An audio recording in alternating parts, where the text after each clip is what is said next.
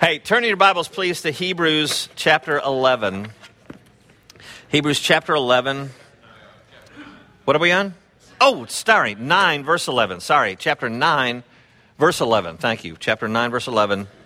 We continue our study of Hebrews. Um, we picked it back up after the summer, and we're going to steam on ahead to the end. So here we are, picking up in chapter 9, verse 11, and this is God's Word. But when Christ appeared as a high priest of the good things that have come, then through the greater and more perfect tent, not made with hands, that is, not of this creation, he entered once for all into the holy places, not by means of the blood of goats and calves, but by means of his own blood, thus securing an eternal redemption.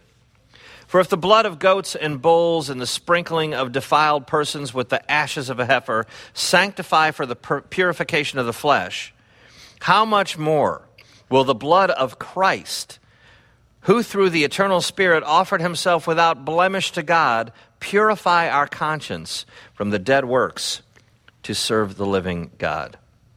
And let's pray one more time. Father, may the truth be spoken and received here today.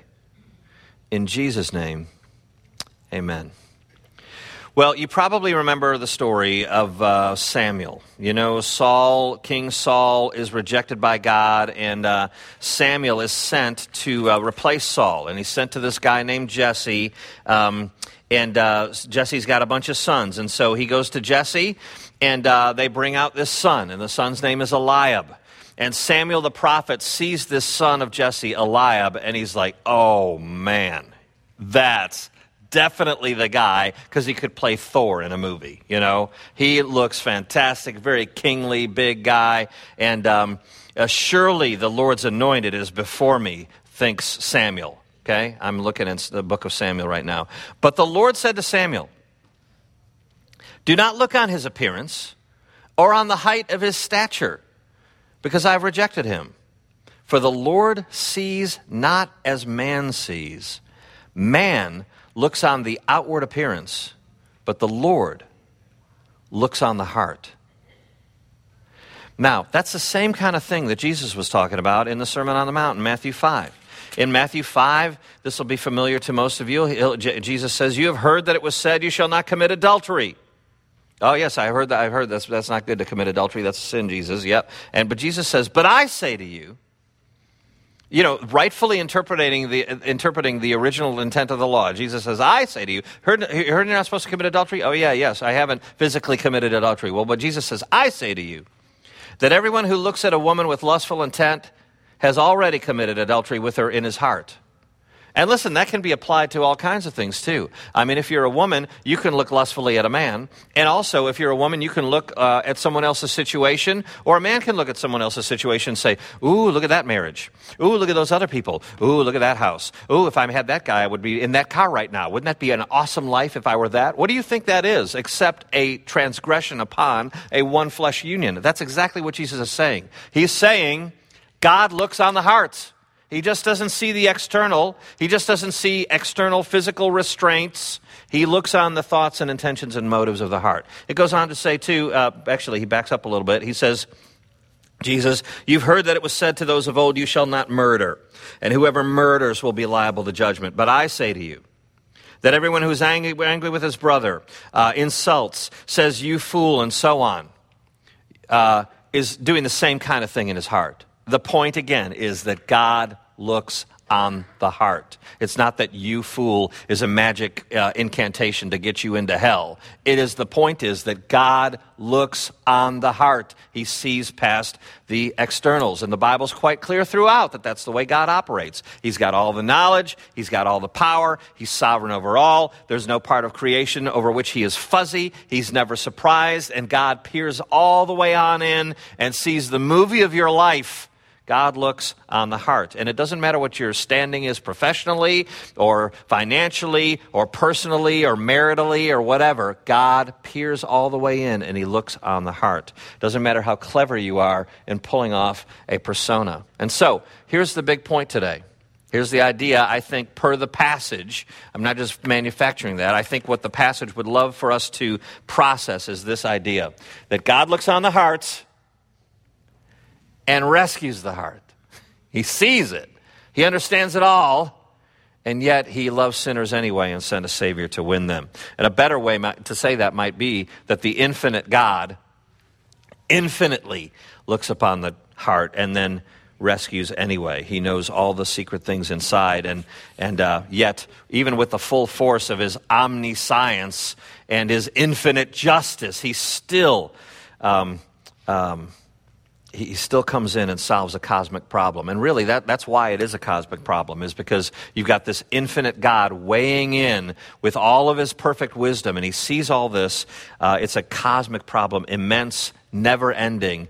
And so um, that puts a, a sinner at eternal odds with God, and that requires quite a big solution.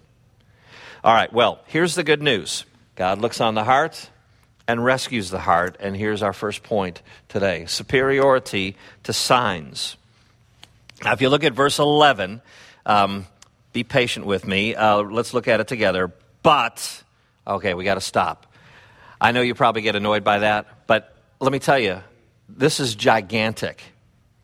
Um, uh, let, let, let, me, let me read the whole little phrase there. But when Christ appeared. Now is it gigantic? I mean, something's come before that, you know, some system was in place, some was, something was the norm, um, um, there was something presumably, uh, there was some kind of really big reality. If it then says, but when Christ appeared, I mean, whatever comes beforehand has got to be huge.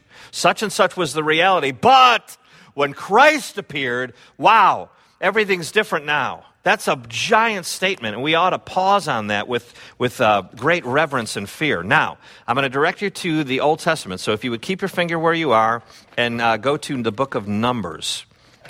The book of Numbers, verse ni- uh, chapter 19. So Genesis, Exodus, Leviticus, Numbers, um, chapter 19. To understand our passage, we got to look at this and uh, just do a little bit of um, little bit of groundwork. So while you find that, I'm just going to start reading because there's a lot we got to kind of go through. The Lord speaks to Moses and Aaron, and he says, uh, This is the statute uh, of the law that the Lord has commanded. Here it is Tell the people of Israel to bring you a red heifer without defect, in which there is no blemish. Now, that's like saying, Hey, America, um, the winner of the Mid South Fair, best heifer and the Southeast Fair and the Northwest Fair and all the fairs of all the fairs, pick out the best heifer of all the fairs. I want you to pick out the best heifer and not without a, without a, without a blemish on it. Okay, so not some heifer with a weird lump or strange or whatever, and it and it also uh, has has to never have had a yoke on it. All right, so don't bring me some heifer that's been, you know, worn out and plowed many a field and it's come limping in and you're like, oh, that old thing, it's about to croak anyway, let's give it to God. No, no, no, no. I want have Israel bring me a red heifer without defect, in which there is no blemish, on which a yoke has never come. Verse 3. And you shall give it to Eleazar the priest. It shall be taken outside the camp and slaughtered before him. Gross, right? Wow. Mm, blood, apocalypse now. Ugh, wow. And um, Eleazar the priest shall take some of his, its blood with his finger and sprinkle some of its blood toward the front of the tent of meeting seven times. Two, three, four, five, six, seven. Blood. And uh, the heifer shall be burned in his sight. Its skin, flesh, blood with its dung, wow, shall be burned. And the priest shall take cedar wood and hyssop and scarlet yarn and throw that in the fire too. And then in verse 7, the priest shall wash his clothes bathe his body, and afterward he may come into the camp. But the priest shall be ceremonially unclean until evening. Now, there's another guy. The one who burns the heifer shall wash his clothes in water and bathe his body in water, shall be unclean till evening. And a man who is clean, another guy, shall gather up the ashes of the heifer, deposit them outside the camp, and put them in a clean place. And they shall be kept for the water for impurity for the congregation of the people of Israel. It's a sin offering. And the one who gathers the ashes of the heifer shall wash his clothes and be unclean until evening. This shall be a perpetual statute for the people of Israel and for the stranger who sojourns among them. All right, that's strange. That's weird, weird, weird, isn't it? Okay, so if you're looking at this and you're going, wow, that's such a different culture, and this, uh, how are we supposed to understand that? And is this some kind of like, uh, is this uh, some old piece of weird literature like mythology or Homer's Iliad or something like what? What is all this, and what is it supposed to mean? Well, if there's anything that we might understand here, I think you could say, hmm, um, it seems like if you're going to try to interpret this, that being either clean or unclean are very important categories in the mind of God. Might you say that? If the Lord's giving this instruction, which is saying the Lord spoke to Moses and Aaron, said, This is the statute that the Lord has commanded. This is what I want to have happen. And you got a guy that does this function, and then he's got to change his clothes and clean off, and he's ceremonially unclean till that night. And then you got another guy who does something, and he's got to do the same thing change his clothes and clean, bathe. He's ceremonially unclean. They got another guy who does it. It's like clean, unclean, clean, unclean. Hey, I'm kind of getting it.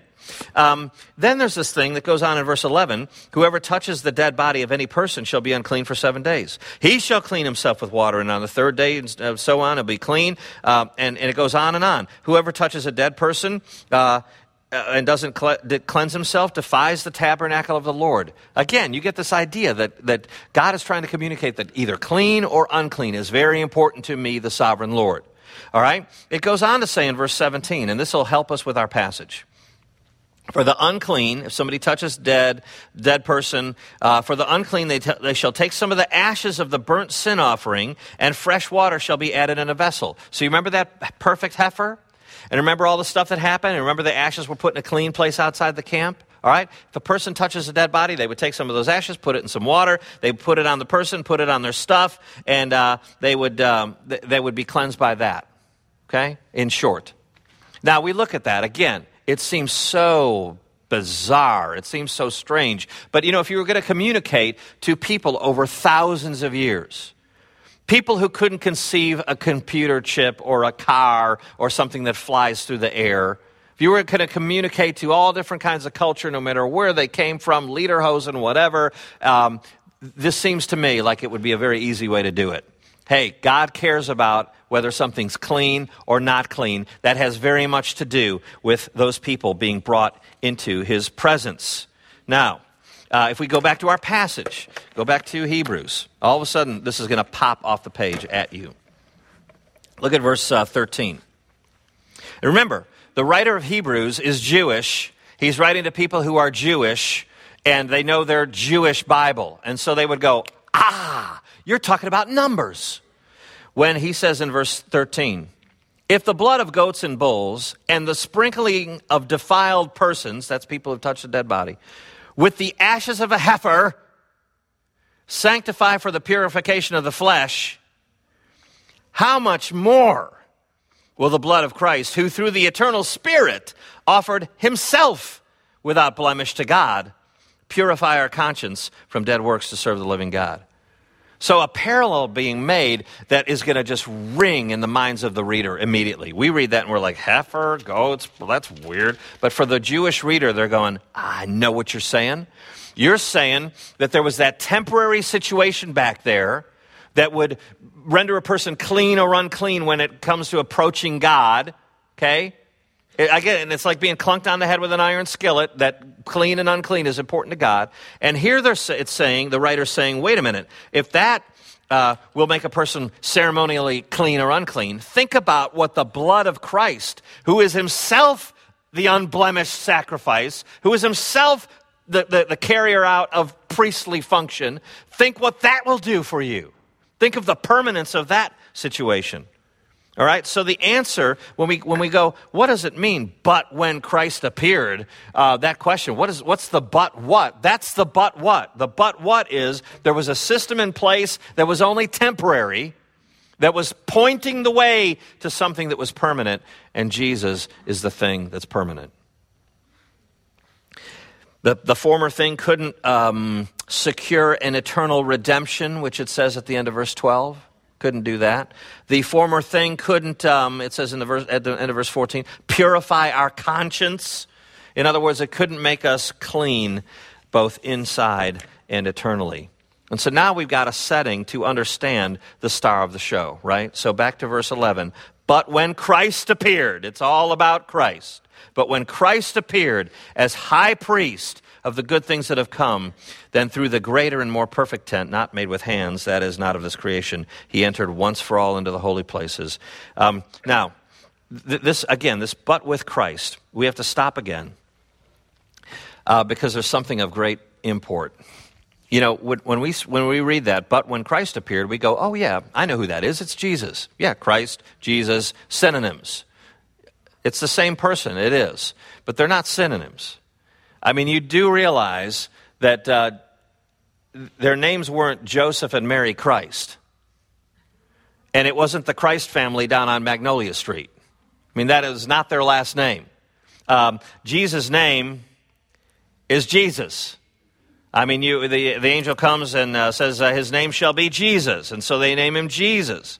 Um, and listen, in, in this letter, the letter to the Hebrews, lots of terms are used for the Lord Jesus. Here they are Jesus, Christ, Jesus Christ, our Lord, the Son. And other Bible passages speak in, in this way too, particularly of the Christ, all right? Psalm 2 in Acts 4 uh, use the word anointed to refer to Jesus. He is the Lord's anointed. Um, John 30, 31 refers to Jesus as the Christ. John 6, that Christ. Acts 9, very Christ. Luke 2, the Lord's Christ. Luke 9, the Christ of God. So Jesus is his name, Christ is his office. Christ is an official designation of one being anointed, anointed by God to carry out something. He is the Christ. Um, and so, um, it, it's not a last name, it's a redemptive title um, Messiah, Anointed One, Christ. Such a person, ladies and gentlemen, was forecasted throughout the Old Testament. Um, the anointed one is going to come. The Messiah is going to come. There, there are these things that point forward in the Old Testament. Such a person had been promised. But Christ's appearance as high priest here, then, as the Christ, the one, the one who goes into the holy place, the one who uh, makes purification of conscience, the one who spills the blood, the one. That means he's the last one. He's the last one. He's everything's fulfilled and met in Christ. The Christ. Jesus, the Christ. Now, one more thing on this, uh, this point before we speed on through in verse 11. But when the Christ, but when Christ appeared as high priest, man, high priest, that, that's such a big thing. Uh, that would be such a big thing for the original readers to hear that he would be high priest, because that's not what they expected the Messiah to be. They expected the Messiah um, to knock out the bad rulers. They expected that. They thought he's going to come on in and knock out the bad guys. And uh, indeed, that's what happened uh, in, in, at the end of Jesus' life. They thought he was going to be some kind of earthly ruler, and he wasn't. He didn't come to set up a, an earthly kingdom, he set, came to set up a spiritual kingdom. All right, so they expected someone who was going to knock out the bad guys, uh, who was going to stack up the heavens in proper order and make things right. They expected that. They expected getting the people Israel back into a place of, of respect. They expected that. But what they didn't expect was a humiliated Lord. They didn't expect someone who was going to himself be the sacrifice and himself be high priest. That would have been a shocker. But that's exactly who this Jesus is. Uh, and by the way, that's still the single most difficult thing for um, a, a Jewish person to accept that in the Trinity. That Jesus would be a humiliated and exalted Lord. That, that's, that's shocking uh, to the Jewish hear, uh, hearer. But, earnest seeker, I ask you, what was the sacrificial system for? I mean, what was all that for? Um, I, will give you an application, and uh, I know they're not in there because I already saw them in the service. Um, which, by the way, I always know when you're not here because I see, you know, I do see you over there too. Um, but uh, anyway, so uh, uh, Kevin Wieters and Melynda are in the service right now. But afterward, Melynda, uh, Melynda Wieters, M E L Y N D A, Melynda. Um, came up to me and she, she asked a very interesting question. It's an interesting question. It's kind of a quirky question, but there's a lot to it also. She comes up and she said, Well, you remember we were talking about the, the holy place and then the most holy place. You know, the Holy of Holies, the most holy place, where the high priest could only go in once a year and he could only go in there with blood. And we were talking about how when Jesus said, It is finished, and he died on the cross, the veil of the temple was torn from top to bottom, thus opening up the most holy place, uh, uh, giving us a picture of access with Yahweh. I mean, it's a, just an amazing scene. Anyway, her, her question was until that happened, how did they clean the most holy place? That's an interesting question, isn't it? How do they clean it? Um, and uh, you know, and I, you know, more than just cobwebs. Um, there's there's lots of blood in there. All right, so uh, quick answer. Uh, when it was the tabernacle and it was a was a temporary function, uh, temporary uh, structure, you know, it was a tent. They would the, the presence of the Lord would leave and they'd strike it and they'd very carefully, strictly move it and set it back up again. And and so tabernacle, yeah, very, pretty easy to understand. When it became a permanent structure, the temple, uh, here's my answer I don't know. Uh, probably they just didn't. I mean, not, not a lot went on in there, except once a year, something super duper amazing went on in there, okay? But all that to say, that got our conversation going, and I, we were talking about blood.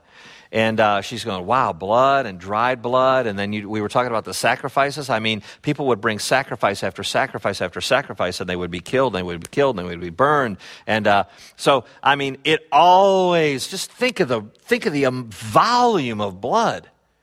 It always smelled metallic in the air. And uh, there was something always burning, and it smelled like Corky's plus entrails, you know? We're like, mm, that smells, mm, yeah, there's entrails in there too. I think, um, okay. So it always had a smell, it always had a look, there was always blood. And you know, um, if you've ever been to Colorado, we've been there two times. We have spoken on the, the, the senior high trip. And uh, let me tell you, it, it's, it's amazing that there are these pretty fast moving rivers all over the place. You know why? Because when it snows up in the mountain and that snow melts, it's going somewhere. And it's going somewhere with force. I mean, that water's got to go somewhere. And I just, I remember thinking uh, of, of that when I was studying this, going, man, all that blood. I mean, you just know that it was visible. You could smell it. Um, it, was a, it was a part of things. Everybody saw it. Little kids weren't shielded from it. Uh, it was just a part of things, uh, this blood. Now, ladies and gentlemen, um, th- th- this is a good entree to the gospel. I mean, they're seeing blood blood, blood. They're seeing activity day after day after day after day, and they're going, wow, look at this. Blood, I mean, life is spilled out. Um, separation, this, this issue of cleanliness between God and man is a big thing. Uh, we can't approach him without blood. And it goes on and on day after day. This activity must keep going on. So it's not a permanent activity, it's an ongoing thing that must be maintained. Enter the Christ who pays once for all. His blood is shed, His life is spilled. He's the high priest who now has access to God and enters into the holy place the ultimate holy place, the throne room of God. His, his is the one that secures the work, and there's no more sacrificial system needed. There's no more penance that need to be paid. Well, let me just give you some penance to pay. No penance to pay. No, no priestly services needed anymore. And I've told you about this uh, yarmulke thing before, right?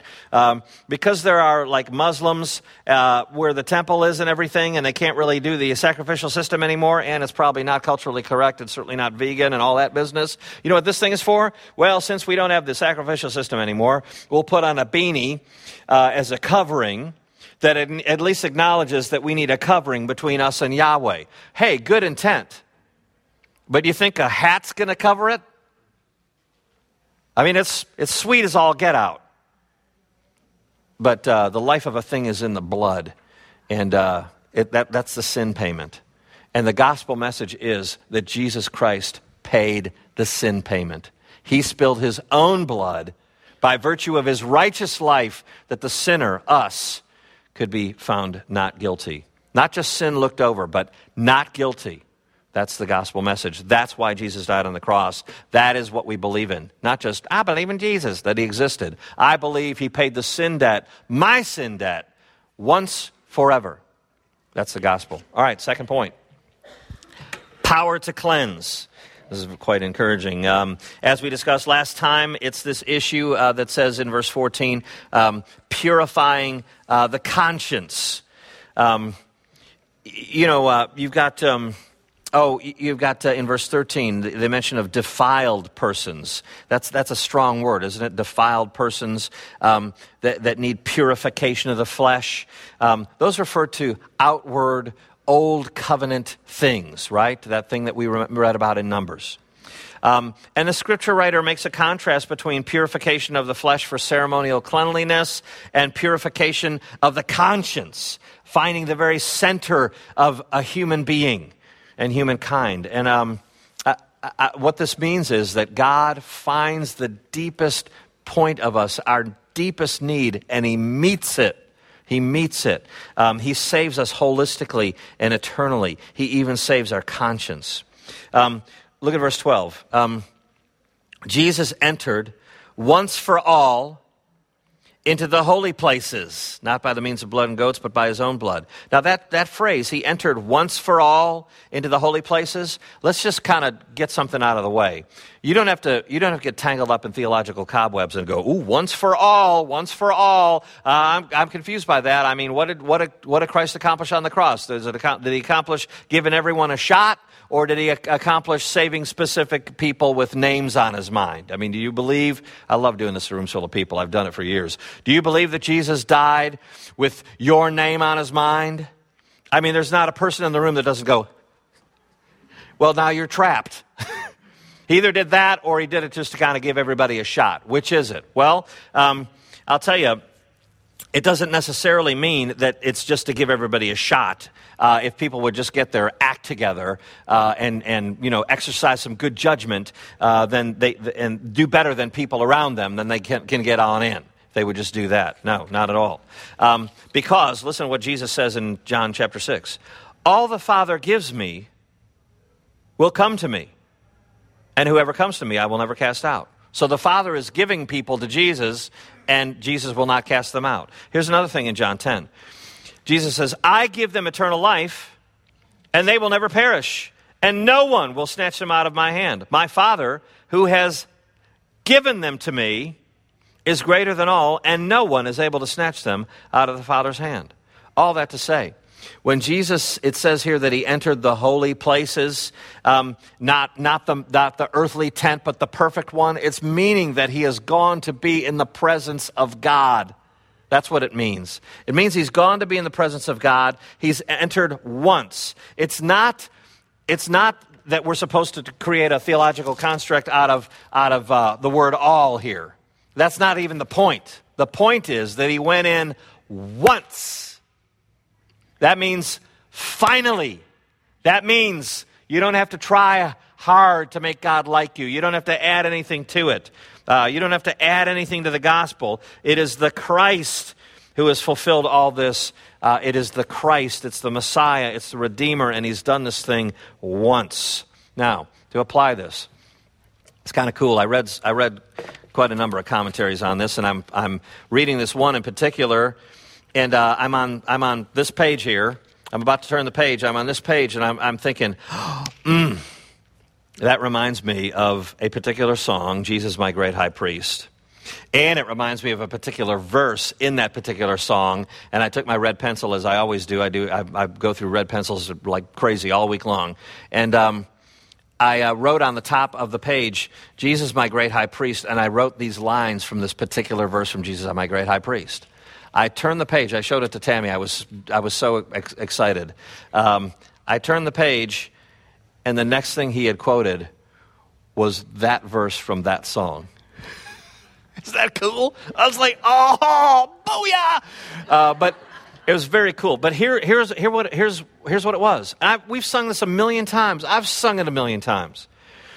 His powerful blood did once atone and now it pleads before the throne.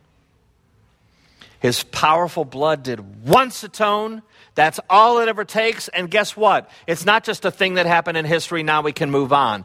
It happened once and finally, and now it has bearing. Now. Now and forever. There's this forever implication. We enjoy it now, but it speaks to our future um, situation as well. The saving work has been accomplished, but it's moving along toward completion, and uh, in that, it's always, always for our best. You know, um, when, when Jesus is born and uh, the angels come, they got a message. And uh, here's the message An angel says, Fear not, for behold, I bring you good news of great joy that will be for all the people. For unto you is born this day in the city of David a Savior who is what? Christ. That's right. The next time you hear that, and when Christmas rolls around and you watch Peanuts, and you hear Christ the Lord, don't just think, oh, that's Jesus. It is. But think, it's the Christ. I mean, the angels come when Jesus is born, they say, that's the Christ. He's not going to grow up into some great leader and, and, oh, yay, now he's somebody. That is the Christ. That is the one we've been waiting for, and he is the ultimate fulfillment. And once he shall pay, and that work shall be forever and continuing. By the way, Mary treasured up all those things in her heart, and so should we. I mean, to her was born the Christ, and to us was born into this world the Christ, who would save Mary from her sins and save us from our sins and clean us up on the inside, really and forever. All right, last point, and uh, with this, uh, oh gosh, we got to scream on. Sorry, everybody, I am too much fun. um, save to serve. I have to tune get two guitars. Save to serve. We'll be quick. Um, look at verse 14. Um, it's this little thing that just shows up at the very end. It's, it's so easy to miss. Um, uh, how much more will the blood of Christ through the eternal Spirit offer himself without blemish to God, purify our conscience from dead works to serve the living God. Well, shoot, we're out of time. I got to pick it up next week. But let, let, me just say this: there's a there's a priestly sense um, to our living um, uh, that produces works to this God. Um, there's a there's a priestly idea here. Uh, Jesus, or excuse me, John in Revelation one says that we are priests to Jesus, God and Father. Uh, in Peter, uh, he says, We are a, a chosen race, a royal priesthood, that we may proclaim. We've been saved from dead works to proclaim. Uh, Revelation 7 Those who have washed their robes in the blood are before the throne of God and serve him day and night in his temple. Priestly function. Um, well, folks, um, let, me, let me just wrap it up um, by saying this um, Christ spilled his blood to get you. Christ spilled his blood to, uh, to fix you. And he has secured an eternal redemption. He has purified your conscience. And uh, looking on the heart, God is a rescuing Savior. Let's pray. Father, um, I pray that uh, my ramblings haven't uh, stumped anybody. And um, I pray that I would have been hidden and that uh, your truth would be known. That uh, that the way you have operated through human history, as mysterious as it can be, at least shows us what you are like and what Jesus came to accomplish and what our great need was and what our great hope is in Him that He has come. He has come once and He is working uh, forever for our benefit and your glory. And we pray these things in His name. Amen. Thanks, everybody.